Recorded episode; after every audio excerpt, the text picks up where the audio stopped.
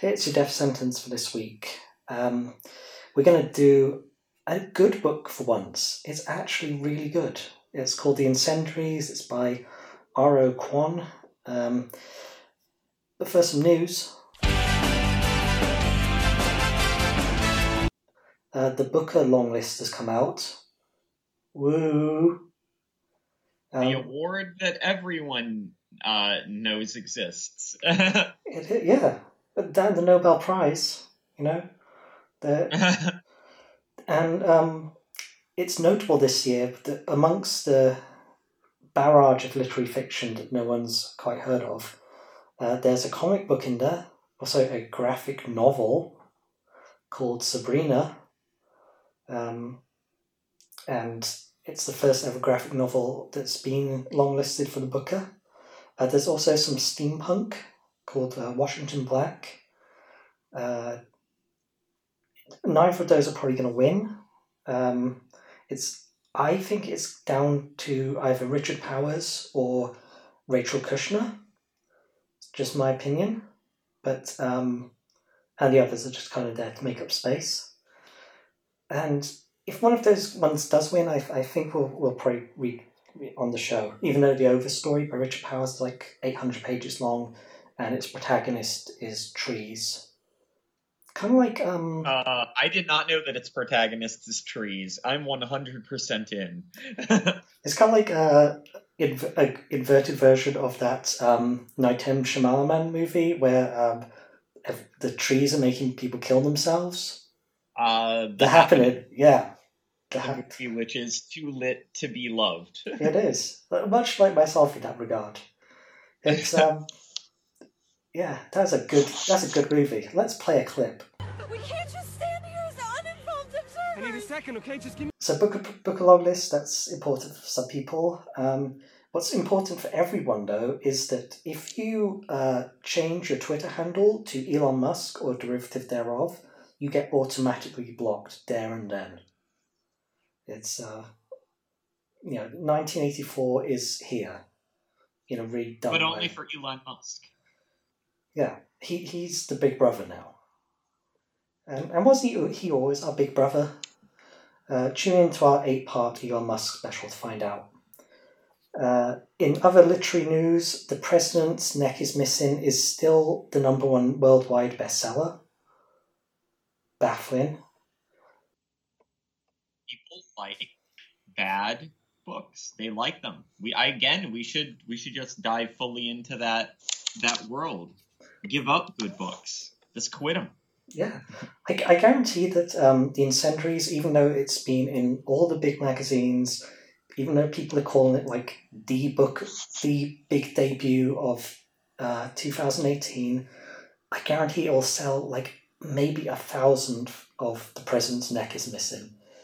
And um, and the uh, there's a John Grisham book that's in the top 10, and there's a, I think, a Danielle Steel book that's in there, even though isn't she dead? Um, yeah, the the charts don't reflect anything at all. They're even more remote from what people are and should be reading than the Booker long list. Um, but in music news, Nick Be a Death Camp uh, are broke kind of big. After um, if you okay, if you go to Twitter, you type in Neckbeard Death Camp in like um, speech speech marks. Uh, and you go right to the bottom, you'll find that the first person to uh, tweet about Neckbeard Death Camp, apart from bots that automatically tweet anything that's on Bandcamp, the first person was was this guy.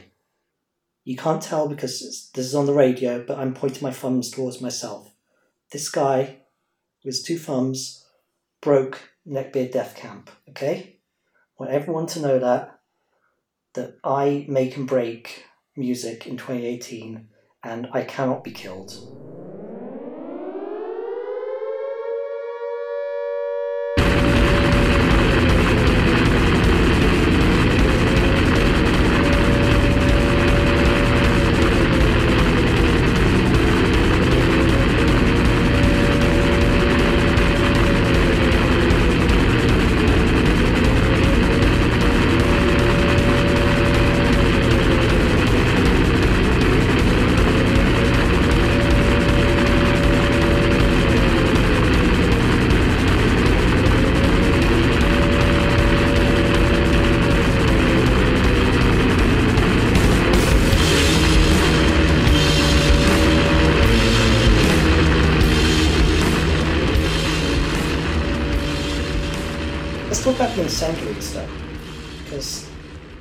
We, kind of kind of run of shitty books, and this, this broke it. Wait, have we even been on a run of shitty books? Because as I recall, oh no, no, the last two books I've read have been kind of bad. But this one has, you know, this one's brought it back. Uh, not We- super far back. decided we've decided to stop deliberately reading books that we know we would hate. To be fair, I think um, some of the books are a surprise in terms of not being so great. Uh, Tao Lin was a hate read, Oh, and so hate read, yeah, delivered all the hate that we wanted. yeah. And then uh, uh, Bloody Butthole Antifa Massacre 2018 was uh, lit but bad. yeah, that, that that wasn't so much a hate read. I mean, I, I think like IRL, I would hate uh, William slash Jack Johnstone much more if I was like stuck in a lift with him than Tao Lin. I, I imagine Tao Lin would be very boring, but he might be yeah. kind of uh, endearingly autistic in real life. But um, yeah, on the page, I think I hate Tao Lin more. But because he has no excuse. Yeah, I I think about him as a person and I want to hurl him off a cliff. Meanwhile, uh, uh, Jack and his dead uncle are just chuds. Yeah, there's a billion of those guys. Yeah. Yeah, you kill one, a thousand more come out of Twitter. But They're a horrible hydra that can't ever be killed. yeah, And and, it's depressing, but that's also, you know, that that's just life, baby. yeah. Whereas Tao Lin, he had every opportunity to be cool, and he just squandered it. Tao Lin. Hmm. But uh, the incendiaries, though, the incendiaries. Um, so it's written by a lady named uh, R.O. Kwon. I don't know what the R.O. stands for. Uh, she's 35. She's from San Francisco, uh, I think. And uh, this is her first novel. She took 10 years writing it, and it's like uh, 200 pages. It's it just crosses the line to being novel as opposed to novella. Um, and you can kind of tell that it's been uh, fussed over, and um, she's really got every single word like right where she wants it to be. Because it, it's pretty damn well written. Like yeah. prose line by line, just choice. It's kind of like um, ah, you didn't read the uh, the Mere Wife, which was a few weeks back. That was one of the best pieces of writing I've ever read, legit. And um, that had a very clear, very focused kind of uh, goodness about it. It was like listening to, uh, I know, like Hallelujah by Leonard Cohen, where it's just guitar, Leonard Cohen, and everything is crystal clear.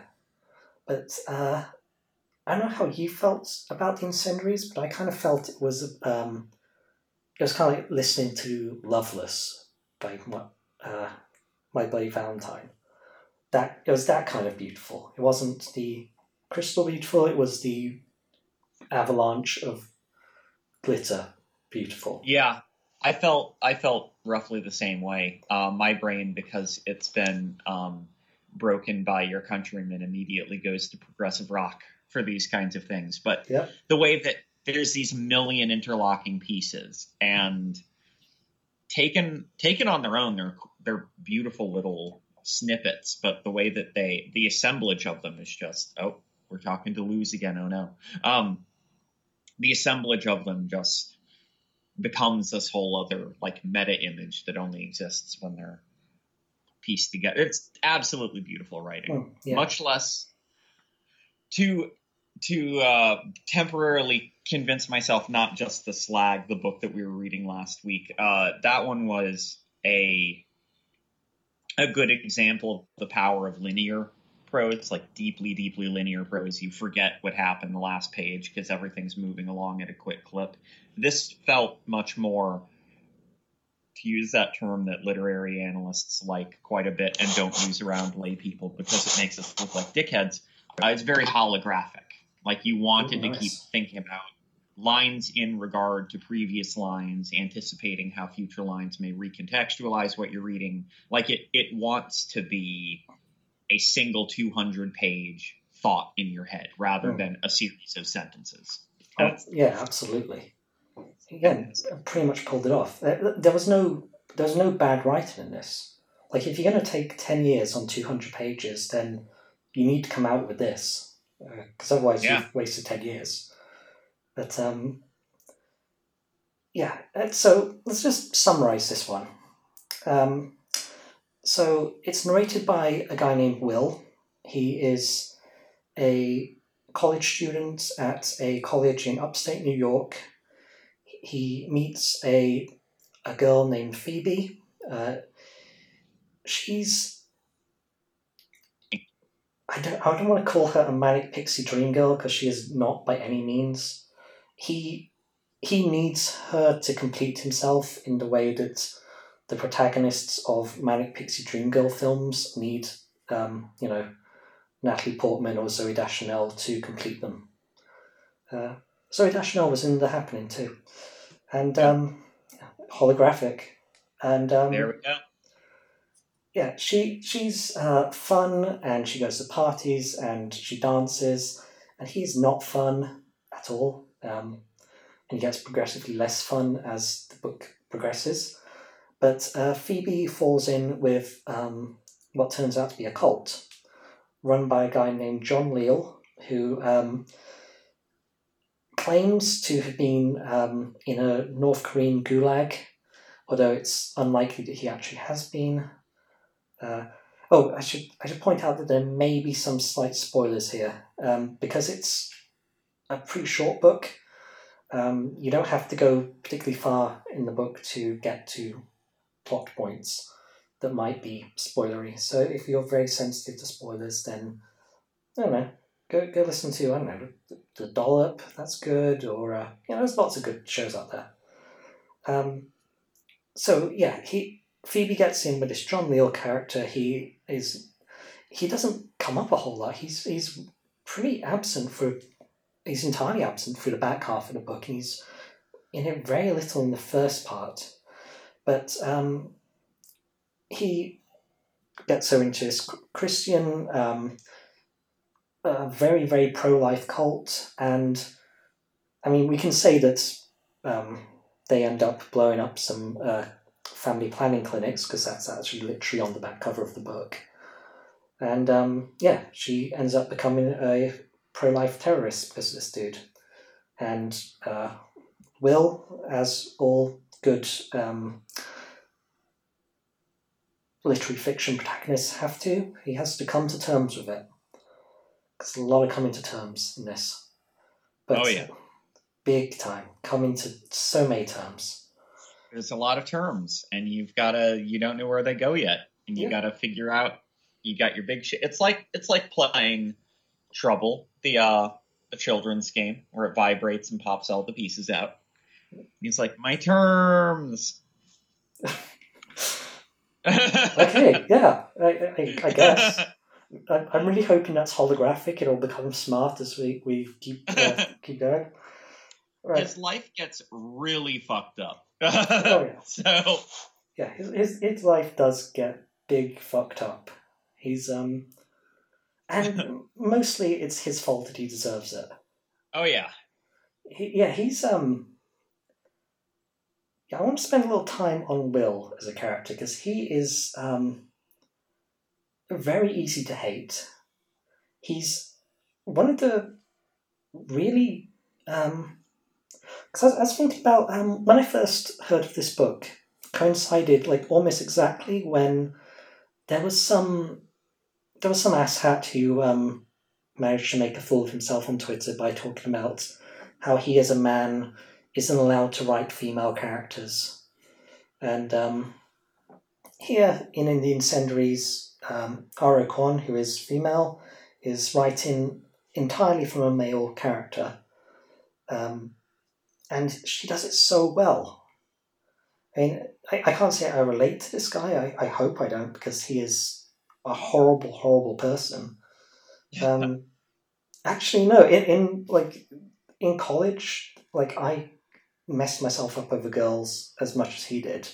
Luckily, they didn't Yeah. like me back because I would, yeah, I would be hopefully not as horrible, but I would be getting there because young men, nineteen-year-old It's a- guys are a- like this. it's a uh, it's a depressingly common narrative of young men that I think even even uh like decent um progressive and socialist men sometimes can't quite balance the line between erasing that they had a past that they had to overcome or had instincts they had to overcome versus being overly uncomfortably apologetic and shameful about it at all moments um but yeah, there's a lot here that's the dark shadow of like maybe if I hadn't run into the positive influences that I had, you just see it down down a corridor, not next to you, but you're like, ah, I recognize those thoughts. Yeah, Mm, yeah,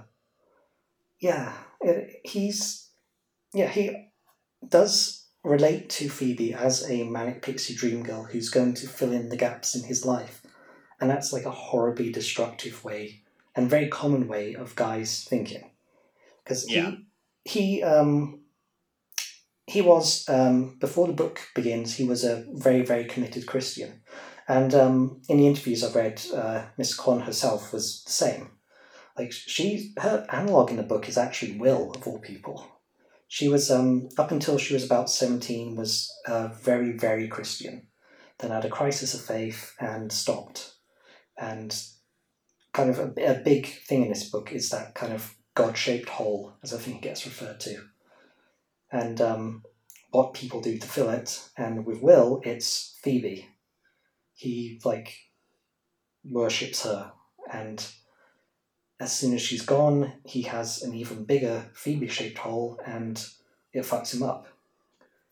Because using people and or gods to fill stuff inside you doesn't work cause, and it's a bad idea. Um, yeah, he's um it's uh, yeah, it's it. I really liked it as uh, as someone who dealt with uh, that a relatively similar succession of um of problems. Oh, cat's in. Uh, of having a massive crisis of faith, um, and then passing into the shitheaded ways that you try to fill that gap um, before you know better ways to fill that gap. Uh, Kwon parsed, I think, a deeper unspoken psychological issue that we see in a lot of um, we see it manifest in why new atheists went so crazy. um, we see it in why elements of the left can sometimes cannibalize itself, even when, uh, like, holding fellow leftists accountable is good, auto cannibalization is bad.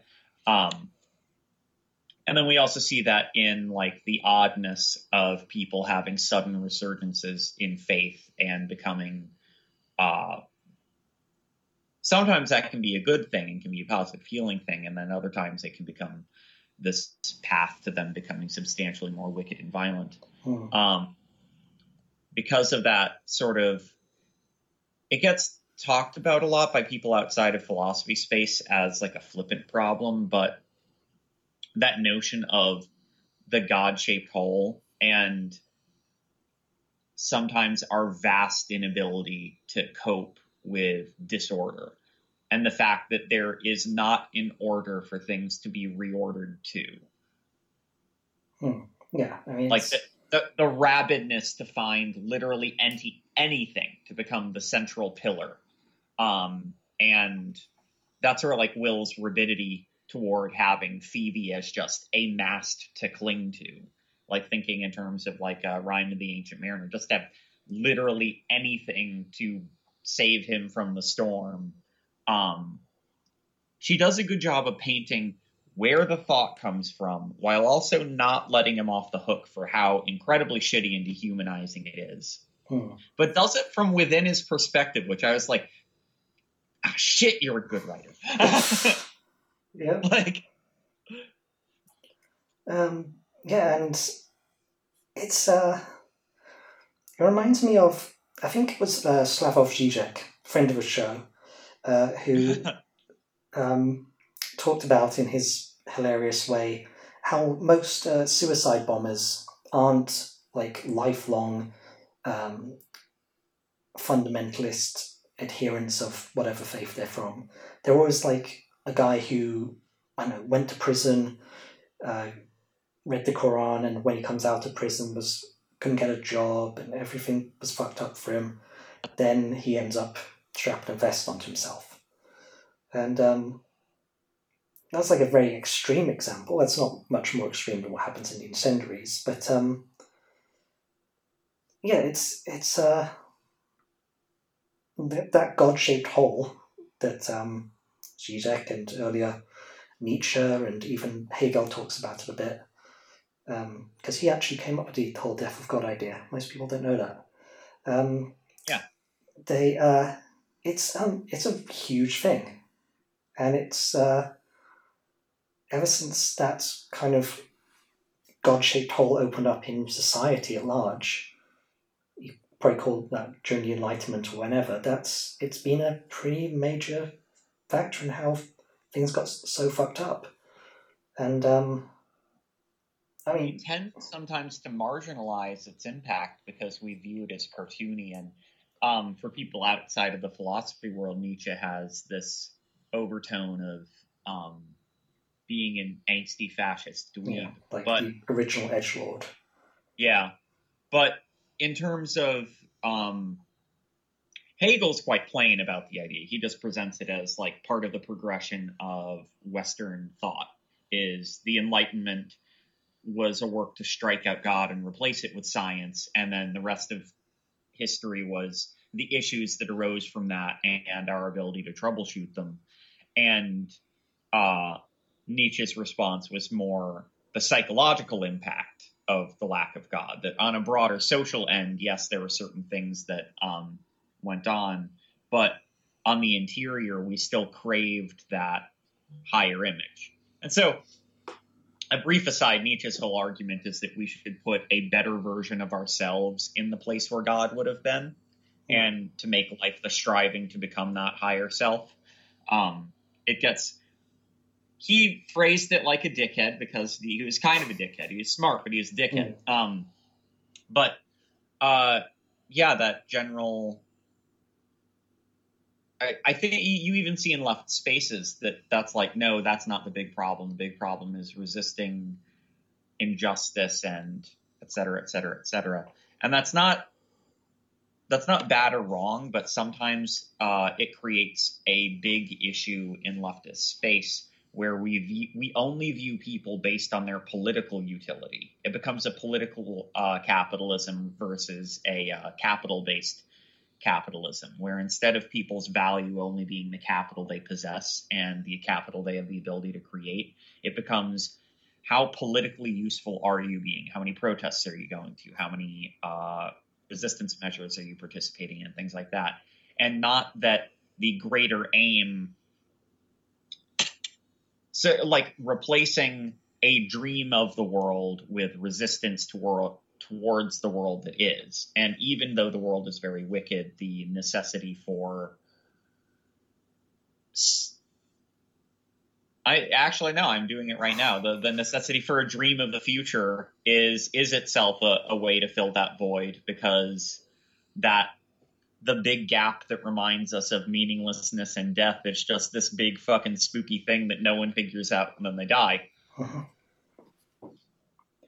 Yeah, and the dream of the future comes in in a religious way here. There's a lot of talk Yeah. about uh, people going to heaven and being reunited with their loved ones. Even the very last, um, it's not a spoiler because it's an innocent image, not a plot point, but on the very last page almost, there's this almost like rapture of people standing on the subway um, that uh, will kind of half hallucinates. And um, yeah, it's uh, it's a it's a hu- common human thing. It's not a uh, it's not a left thing. It's not a Christian thing. It's just just people, man. It's people. Yeah.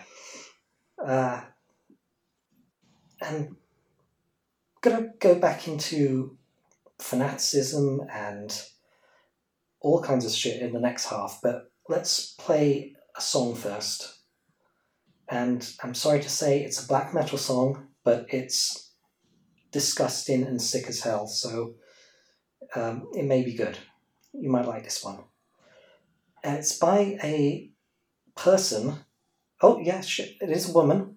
Sorry, I, there was a little discussion before the show on whether this was a one-woman black metal band. So we got two uh, solo female black metal bands uh, today.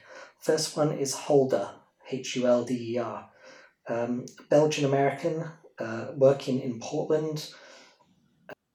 Has one demo out on on uh, Stygian Black Hand out of Brooklyn.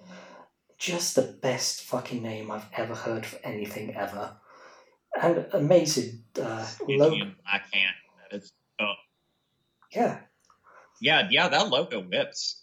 I know, and they- they've even got a beautifully designed Bandcamp page, and their, their tape cover for Hulder's uh, demo, Ascending the Raven Stone, looks pretty fucking badass. It's like old school, but it's still very much today. It's, it's a good damn thing. They're- really, you know, I haven't ever listened to anything on this label before, but I, I like them now.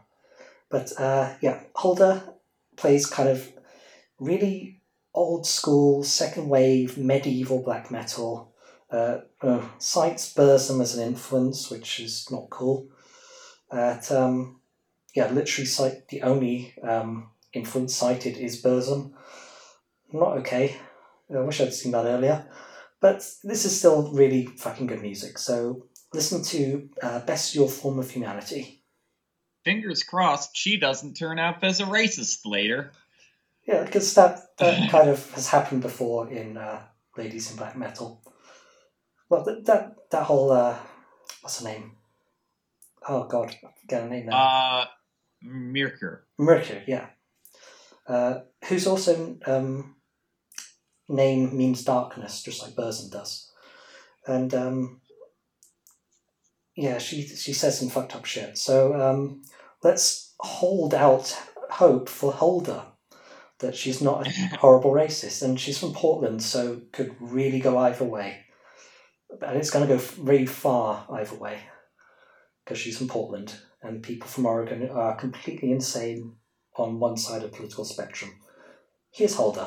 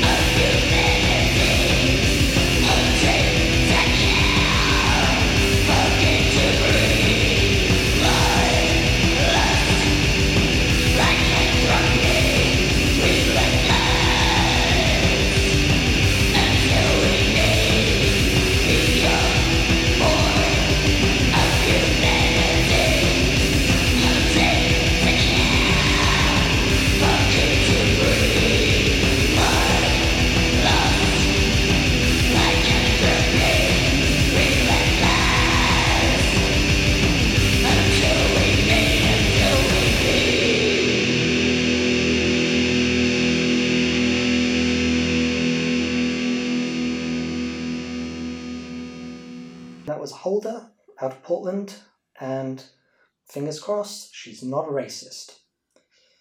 Uh, so let's go back into the Incendiaries, which really good name for a band. If uh, anyone's give it like five, six years, and you can probably jump on that band name. And um, I want to talk a little about kind of what we brought up a bit earlier about uh, fanaticism in um,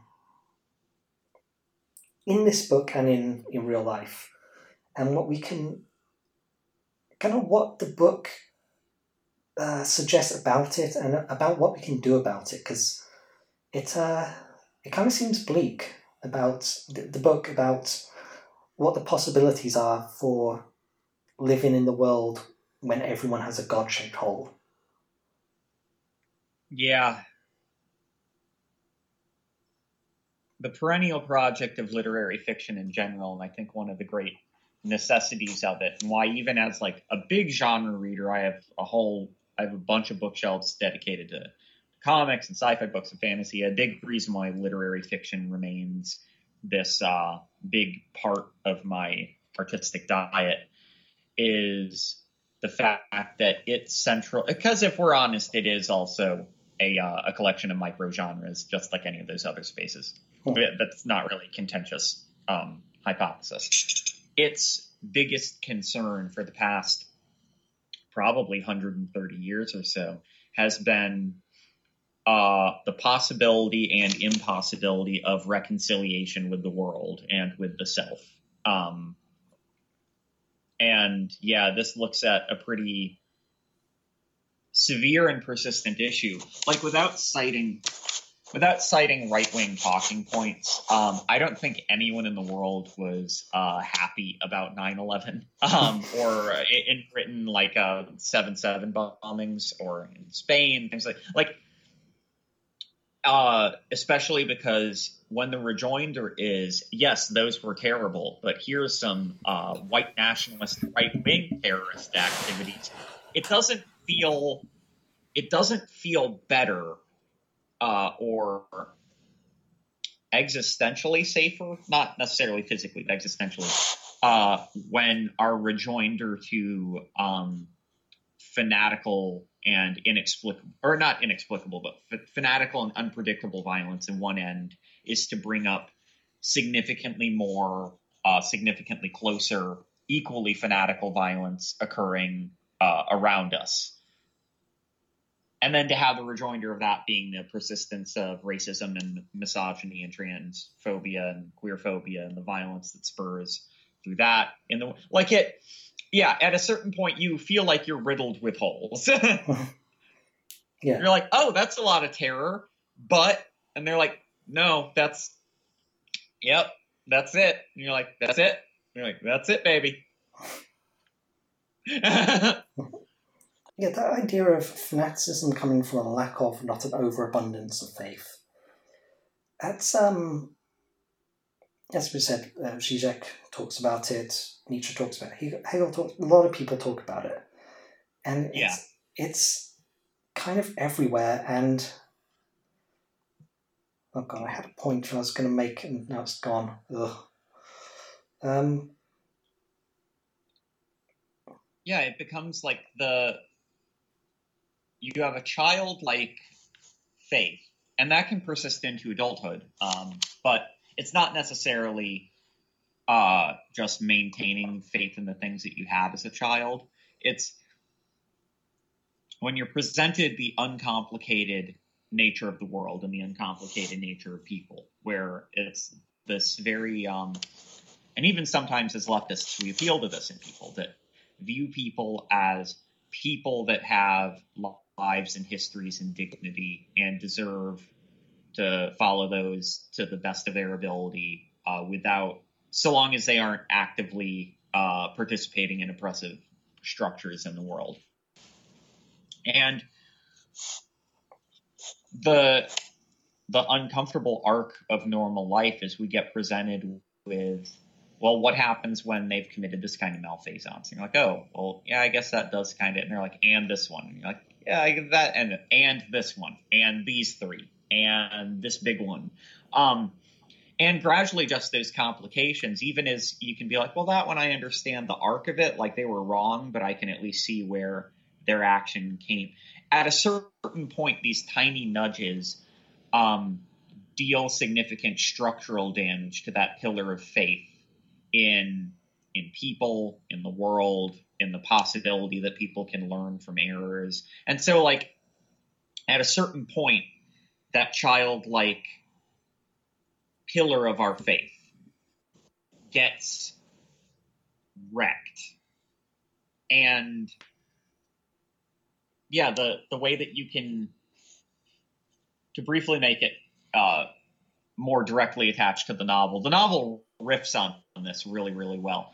You can see we enter Will's life after a significant amount of damage has already been done, and he's trying to repair it. And the rapidity of his attempts to repair it based on what you were saying the uh, this is rephrasing the lack of faith um, argument that we look at this damaged pillar and we want nothing more than to restore it back to what it was. But our inability to recognize the impossibility of that and that we need to find a way to persist without this pillar sometimes blinds us and he becomes his rapid swings of the hammer to try to repair this thing inside of himself just hurts himself and people around him. Granted, he's also surrounded by really fucked up people too.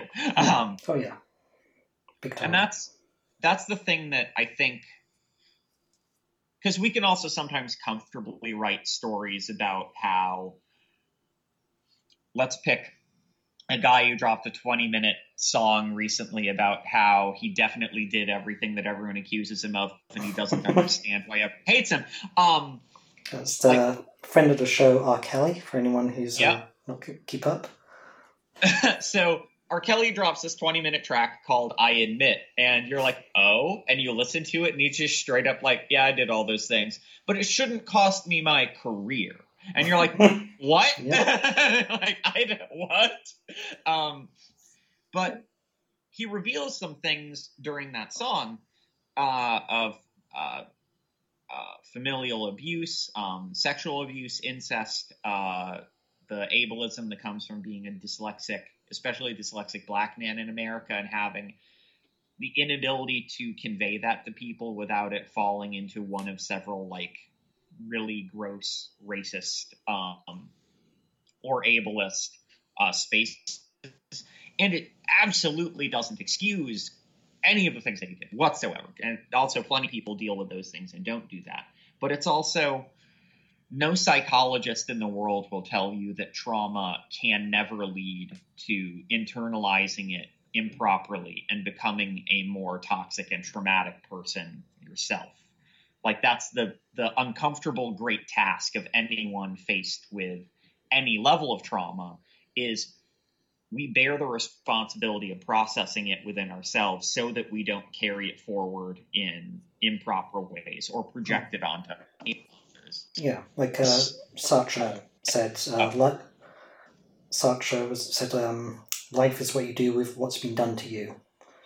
So yes, and this novel reads very explicitly as a story of um, first the thought that most people in the world do not take this responsibility very seriously and two what happens when enough of these people who don't take this stuff seriously start getting together and start passing their traumas either through being abusive to one another as will frequently is um, and as Will receives in the novel, or holographically putting it on people, like uh, through, through gaslighting, through encouraging them to follow your poorly formed traumatic ideas and ideals, um, like the psychological abuse and twisting, all of which comes from, and it's another way of phrasing the lack of faith and desire for faith is when you feel really fucked up inside. And this is actually very, very applicable to the young male experience and the older male experience, period.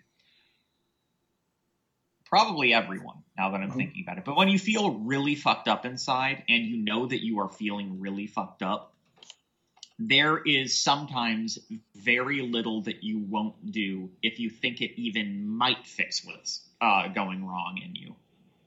And that doesn't make it good at all. Hmm. If anything, that's a direct route to a lot of bad action a lot of times. But um, I think Kwon really nailed that almost everything Will is doing is within his head, all done to fix this thing that's broken in him. Like it's all very well intentioned and it's a desire for healing, but it's like so brutally misapplied.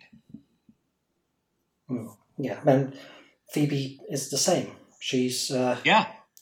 very much the same. Um, in fact, seeing her through Will's um, viewpoint is makes it kind of clear that he's caricaturing her and he's he oversimplifies her basically. I think he he has her his idea of what her god shaped hole is, which is possible spoiler uh, the death of uh, Phoebe's mother, and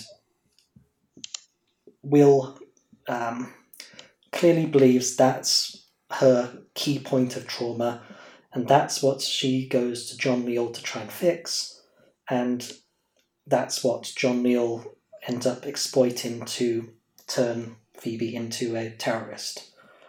But um, it's really clear that it's yeah, losing your mother right in front of you is going to fuck you up, and um, but there's a lot more to Phoebe and to what she her own particular lack that um, than what um, Will and an unattentive reader will um, will really get from from the book uh, from from her. It's uh, she's got a lot more going on. and It kind of sleep, seeps through the cracks. It's um and Will is ends up being a big part of what's what's wrong because he's a terrible, terrible person. Oh. God, yeah. I mean, yeah, she doesn't get off the hook at all. She blows up a cheerleading team or something. But um, yeah, Will is. Um, and I was thinking this when I when I read the book, how like some of the best depictions of men in fiction have always come through people who aren't, or who are at least not uh, cis hetero men. Um, it's either been like this, so written by a cis woman, or um, think of like American Psycho or even Fight Club, both written by gay men. There's like some of the best writing about men is always done by people who are at just like a step removed from being a default male. Like I, I question my own ability to write about men because I know people who aren't me do it a lot better than I ever could, and I'm not quite sure why that is. Whether like men are so uh, inside our own cult of masculinity that we can't really see outside of it as well as we should. I think I think there's a there's a social component to that on top of the psychological one. They condition each other. Um, so one of the best benefits of privilege. I mean this very darkly. I don't mean this as how it sounds. Um, Yeah. One of the best benefits of privilege is self blindness. Um, because if one were aware of either the gifts of privilege or the uh, action that's taken from its position, the only responsible reaction would be horror. Um, and there's a lot. There's been a lot of psychological and sociological writing that the um, like the suicide drive in privileged people partly comes from uh, this uh, subconscious recognition that can't be reconciled with the conscious. And there's, eh, which is an interesting thought. It isn't. Um, I don't think it has a super huge amount of ground, but it's it's an interesting thought. Um, but one of those is, I was thinking about this just a second ago too. Um, one of the other benefits of privilege is we at the top of the totem pole, or the closer to the top of the totem pole you are, the more ability you have to act out all the shitty, fucked up things that happen to you with increasingly fewer repercussions. Um, and one of, and this is one of the darkly humanizing things about lack of privilege. It doesn't mean that people lower on the totem pole aren't just as fucked up. Like bearing trauma and I mean it, this is where you get the, the, ugly stories of like the abuses um, in intra-queer space where different people in queer communities abusing each other and then to the outside world having a show of solidarity because even even intracommunal violence is uh, preferred to the kinds of violence that can be meted out by people from the outside. Or um, this happens in in any kind of uh, space of marginalized people. The thing women can do to other women, the thing that racial minorities can do to uh, each other is we all the darkly human thing is we all bear this um, the, our own fucked up rotting wounds and part of having privilege is having the ability to act out on that in a social way. So, like a straight white man, or a cishet white man, uh, eh, with even just a little bit of money, can carry out his trauma on almost anyone he wants with very, very little repercussion.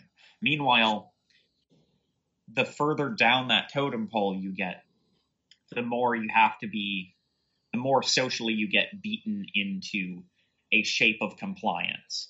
So your wounds don't go away. They just get covered by a mask of, I am absolutely not allowed to do what that white guy is doing. Like that's where you see white mass shooters are allowed to walk into a theater and blow people away, and they'll be arrested peacefully and brought to prison and protected by guards so that no one hurts them during the trial. And meanwhile, a black person is thought to have a gun with no evidence and they get immediately killed. Hmm. Yeah, exactly. And uh, it's interesting you brought up privilege because um, that was a, a, thing. It was one of the things I didn't like about the book, and there weren't many, but this one stuck out to me, um, which was that it was it's set at a, a privileged liberal arts college. Uh, none of the characters, apart from say, I think Julian, is um, is gay. None of them are really dealing with a an identity that marks them out as someone that the police could would just up and shoot for no reason. Um, they're all wealthy. Uh, well, um, Will isn't particularly wealthy, but he affects that he is, and there's a, a bit about that in there. Um, yeah, they're they're very. Uh, they're all very privileged upper middle class people and they kind of are able to live a life because of that, where, like you said, they don't really have to deal with the the, uh, the problems that they could have if they were different somehow. And so they can basically turn inward and look at their God shaped holes. I mean, one of the kind of cliches about the difference in like poor people and rich people is that the poor, the rich will be going to their therapists and whining about their lives, while the poor, with infinitely more bad things happening them every single day, we'll just have to uh, buck up and get on with it. It's a it's a cliche. It doesn't really work out in a real world, but um, that's kind of it's kind of a, a, a something you can kind of see in the incendiaries, where these people are they're college students, so they have a ton of time on their hands and they can just look inwards and they can find there's nothing there and then they go looking for it. Either I mean, in... this is. Oh, yeah, you keep going. No, no, no, go. Yeah, I mean, I was just going to say either in like relationships with each other, as in Will and Phoebe, or in uh, religion, as in Phoebe and John Leal. I mean, so a brief defense of some of the cliches of literary fiction, of like the divorce novel, the um, yada yada yada. We, we, we, can all rattle those off pretty easily. Um, except now, apparently. Now I can't. But um, uh, those exist precisely because of the things that you're talking about, where the notion of so uh, this actually ties back to my stance that um a lot of literary fiction are micro genres in the same way that like a fantasy novel or fantasy has its own sets of kinds of stories it deals with, and sci-fi has its own kinds of stories, things like that. Um, is mature adult fiction in a literary bent tends to hover around those spaces because it's thinking precisely about what happens to you when you've been good and haven't acted out in those ways and have given like feel like you've reconciled things and then you realize 17 years into a marriage that you absolutely haven't and it just becomes this like hammer that cracks you in the head. Um and sometimes i think that people outside of the literary fiction world think of these stories as somehow being like it's good that this adult has a sexual relationship with a teen or something like that to pick one stereotypes. Or uh, that like oh the self-aggrandizing guy who breaks up with this woman or breaks up with his wife because he's having a crisis of faith. Um, the notion of those is at least uh, the same thought you were outlining that when you put those aside because you either aren't allowed to deal with them or you just like can't at the time and then all of a sudden they just bubble up. And outlining in different genre ways different ways they can bubble up and different positions in life that they can bubble up. And the uh the inherent thrust being that the actions that people take in that space aren't good the uh the sort of yeah they're not presented as a, a trauma point to hover uh, a, a, novel around because they're being condoned. That's something I think is really weird to read like critics of uh, literary fiction discuss, where it's like as though books are condoning having a midlife crisis of faith and divorcing your wife. And it's like I the point of the book is that that's conflict. Like the the whole none of these books would exist if people had properly uh, engaged with a lot of these issues prior. And uh, granted, there are a lot of those books that are just as lazily uh, conceptualized and uh, borne out as there are in any other genre. Literary fiction doesn't automatically mean that your book is good. It just means a certain uh, aesthetic palette um, and attentiveness to prose, hopefully.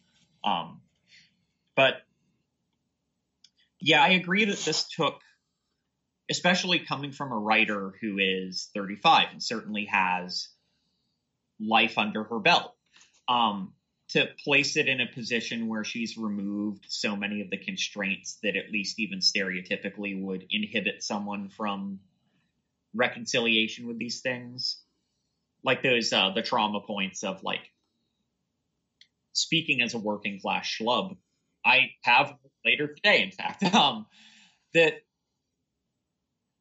the knowledge of I'm customer facing. So no matter how I'm feeling emotionally about an hour before I go to work, I have to find a way to put all of that away and be the customer facing congenial person that I need to be for my job. And I need it's I'm on my feet all day for the like six to eight hour shifts.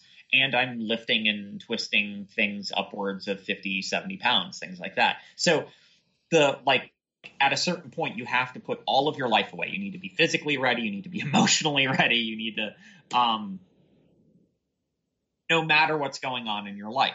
And that not being like a it's not a good skill to have to learn because obviously shit still happens in your life and that's only the constraint of being a working class person, how a lot of your life gets truncated in service to uh, making someone else all their money.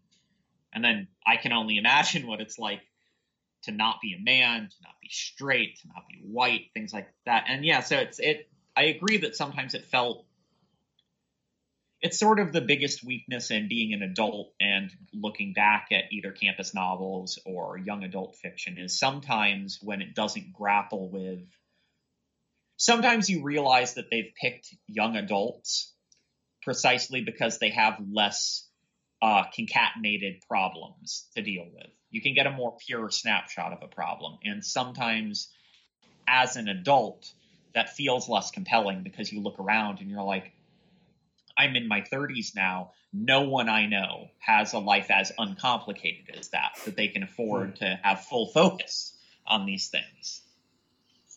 Mm. And uh, speaking of campus novels, uh, we've read two in a row now. Uh, and the first one, I'm saying probably wasn't, didn't exactly reflect the uh, campus experience. Although, weirdly, I found that I related to I, my own American college experience seemed a lot more like um, Trigger Warning than it did a really good book by a really great writer. Yeah. I, I didn't like. It didn't feel like a real college to me. It felt like uh, it felt they felt weirdly uh, very adult people, like very like upper middle class adults who have a lot of time on their hands. They were always uh, drinking wonderful cocktails. Uh, th- they would have all this like alcohol on hand just to give to someone when they were in the room. It was, it was very um, genteel and very. Um, it was very unlike my own time in college, and they didn't really speak like nineteen year olds, and yeah, it, it wasn't very much. And um, the New Yorker kind of picked up on this as well in their review of the book, which was mostly glowing, but it they did mention that it's it's very out of place. It, it, it doesn't seem to be something that's taking place in 2018. Apart from the mention of laptops and mobile phones, it's it's all very it's very not here. And um, which seems to be a kind of trope in literary fiction as well. Yeah, I was about to say the same thing. It fell victim to, as brilliant as the writing was, startlingly good prose. Um, uh, it is it is worth uh, noting that this is her debut as as a novelist, not her debut as a writer, and you can tell that she's put in not just a shitload of labor into this book, but a shitload of labor into developing her craft. Like every sentence sings. It's it's absolutely brilliant. But yeah, that sometimes there can be a thing that's lost there, and that it feels irreal a lot. Like the psychological portraits, I think, are real, but yeah, like the world in which it takes place doesn't to to put it in uh, a certain way, um, as much as certain literary types, and this is this is much less true now than it was a decade ago, two decades ago, five decades ago. As much as literary types sometimes like to look down their nose at other genre forms or other media, um, it's like no, you're no, you're derivative. You're you're um because it doesn't cohere to the real world. Every now and again, there is sort of the stereotypical. Kwon does not go this far, but the Franzen-esque, uh, like weird mishmash of like uh, sitcoms and uh, upper crust novels from the 1800s, and it's like those two thoughts just pounded into each other in the literary fiction world in like the 1920s, and no one has ever let go of it since. that everyone has fancy cocktail parties and has like just will sit and like brood, um, versus being a teen where there is a lot of sitting and brooding, but you're listening to shitty music and it's over some shit that doesn't matter, and uh, someone yells someone yells up a staircase that like they're going to get some natties, man. You want to you want to roll out? Yeah, no, no one did that here, and no, no one vapes. No one listens to like SoundCloud rap. No one Yeah. is. In real life, Will would probably just be playing so much Fortnite that he would never have met Phoebe. There's no long periods where it's just lists of boring Reddit threads that he's reading.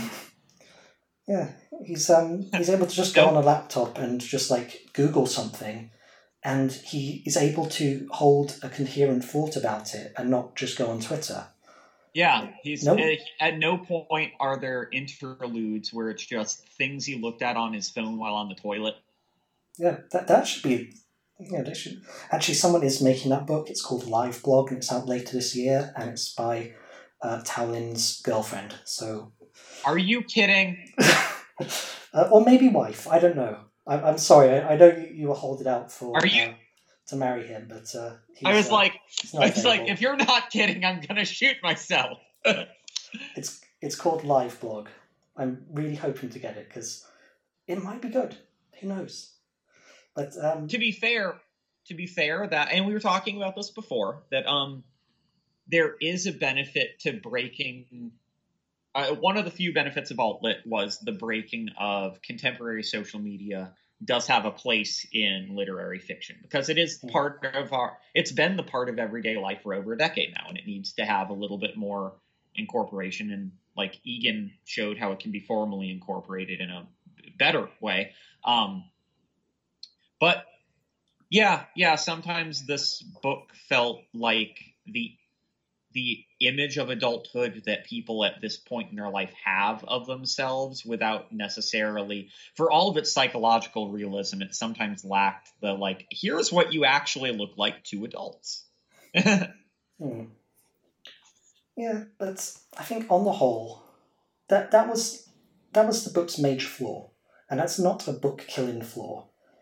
I think Yeah. on the on the whole, this is a really really good book, and as a debut, even though yeah, admittedly it's a debut after ten years of writing, and if you look at the acknowledgements, she's been on I think every single like writing retreat in the entire world, and fellowship and writing conference and everything. She's really putting her work into this. Um, yeah, it's a cracking debut, and um, Yeah. and it, it does grapple with some big, big shit, like the big questions, and as much as you know, as much as literary fiction is the genre where you should be able to grapple with those questions, it's kind of ceded a bit of ground to even sci-fi lately.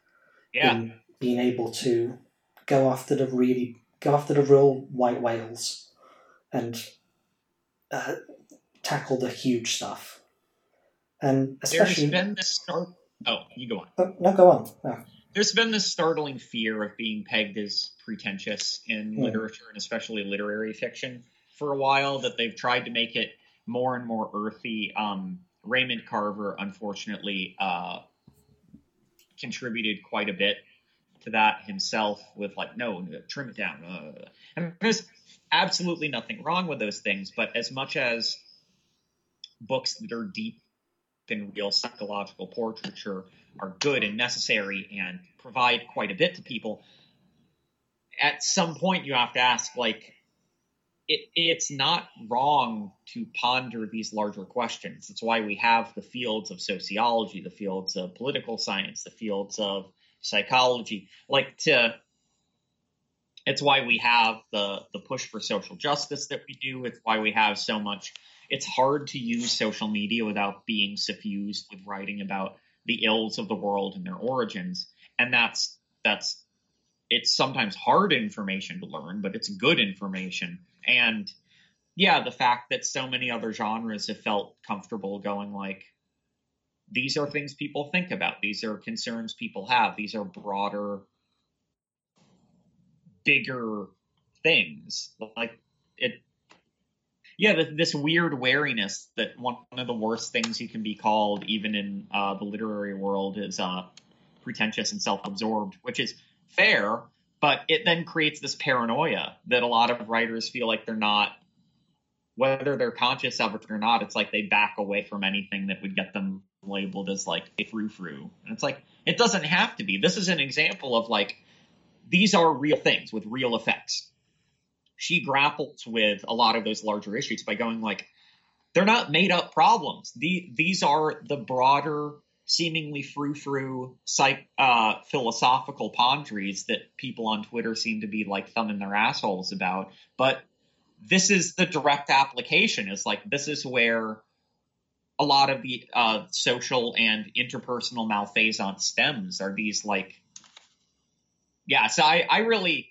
i dug that quite a bit from the book of the the way that it seems to I'm trying to think of the word for it um reaffirms that the philosophical quest in in fiction and in art is not a worthless endeavor by people who can't write about the suffering of women and the suffering of black folk and things like that. But if anything, it's like, no, this is us pondering where can this come from?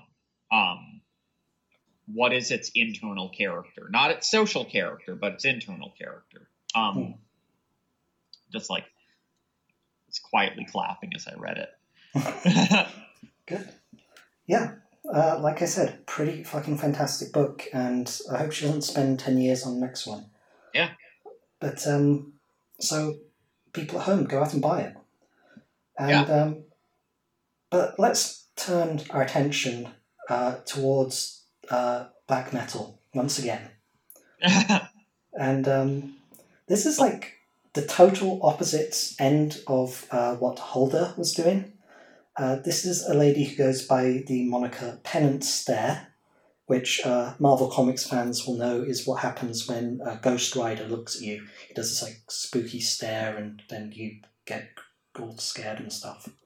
Because he's a skull and he's on fire, yes, and he has leather jackets. making him a really, really cool dude. All he needs is some sunglasses and a cigarette, and he's got like everything he needs to be a cool, cool dude. he's But- straight up cool. He's Yeah. just that's he's cool, baby.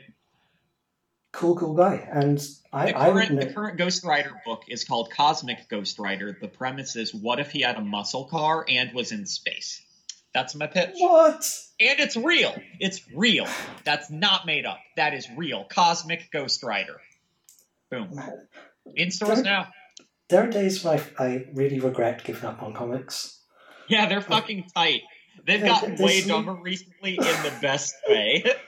yeah, I just need to get back into it. But uh, anyway, Penance Stare. Uh, she's from Graves, uh, no, Gateshead, which is up north, even further north than I am.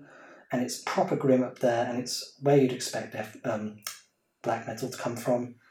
And she makes, uh, like, it's really obviously ambient, depressive black metal. And but uh, with a little nod to shoegaze, but it also sounds like um, Witch House, my favorite uh, disappeared genre. Like, I loved me some Witch House back in the day. I hated Salem. Salem fucking suck, and they're all lame, and I hope they're all dead. But um, everyone else in Witch House, everyone else in that genre, really, really good. I love me some Witch House. And um, Penance does. It, it's heavy on the black metal side, but it is still within the Witch House thing. And um, she's playing shows all over the north of England lately, and it's awesome. And I'm going to play the second song off uh, the album Scrying. She's got a new album out really soon, uh, which hasn't been released on Bandcamp just yet, but uh, Scrying came out in April of this year, so she's prolific too. And um, yeah, her second track, really fucking good. And um, come back next week because I'm going to start reading Dune. Like literally tonight, I'm going to read the book Dune. Probably not very much of it. I'm And- so fucking excited. I am so fucking excited. Yeah, we're gonna go deep into the world of the planet Arrakis and sandworms, and um, You're gonna learn you some Shai-Hulud, boy. yeah, I'm gonna like know all these really great uh, words from the um, glossary that's like a thousand pages. That's in the back of the book. it's so tight. All of the words are good. Yeah, they, well, not um like Maud Dib, whatever. his- the- the guy- Muad'Dib. yeah, that's a terrible word. no, it's great. It's, Oh, it's, it oh. sucks. Wait till next week. I'm gonna bust out the etymology of a lot of these things, and you're gonna have your head's gonna spin. Uh, Okay. It's good though. Like, I, I know, I know. It, it's gonna be good. I'm gonna. no, even the etymology is good. You're gonna be like, wait, what? And I'm gonna be like, yeah. Okay, so yeah, I'm gonna feast on some spice melange next week. This fast Stop. must flow. Don't, okay, if if you're gonna do that, I'm just canceling this whole podcast. Get on SoundCloud, go delete the whole thing if you do any more silly voices about Dune. Okay? I watched the fucking film, alright? I, I don't need I don't need you being Sting, whatever the hell it is. I can't believe they got Sting in that movie. They had Agent Cooper knife fight a bikini wearing Sting to the death. That was good. That, I, Oh, I gotta watch that again. I, I, I watched that when I was like eight years old. I didn't get a single word of it. People Um, pretend that that movie's not good just because it's insane, but it's uh, both an accurate transcription of what happens in the book and completely fucking bonkers. So that's coming up next week. Uh, and after two of those, we're going to read the Chapo book. Yeah, And they like Dune, so it's kind of uh, works together. Big Dune fans. it all but- segues together. Yep. Holographic, man. All deliberate. Everything I'm doing is entirely deliberate. None of it is made up on the spot. Just Pynchonian here. That's just it. That's just it, baby. But listen to Penance Stare and the song Purr off Scrying and come back next week for some Dune.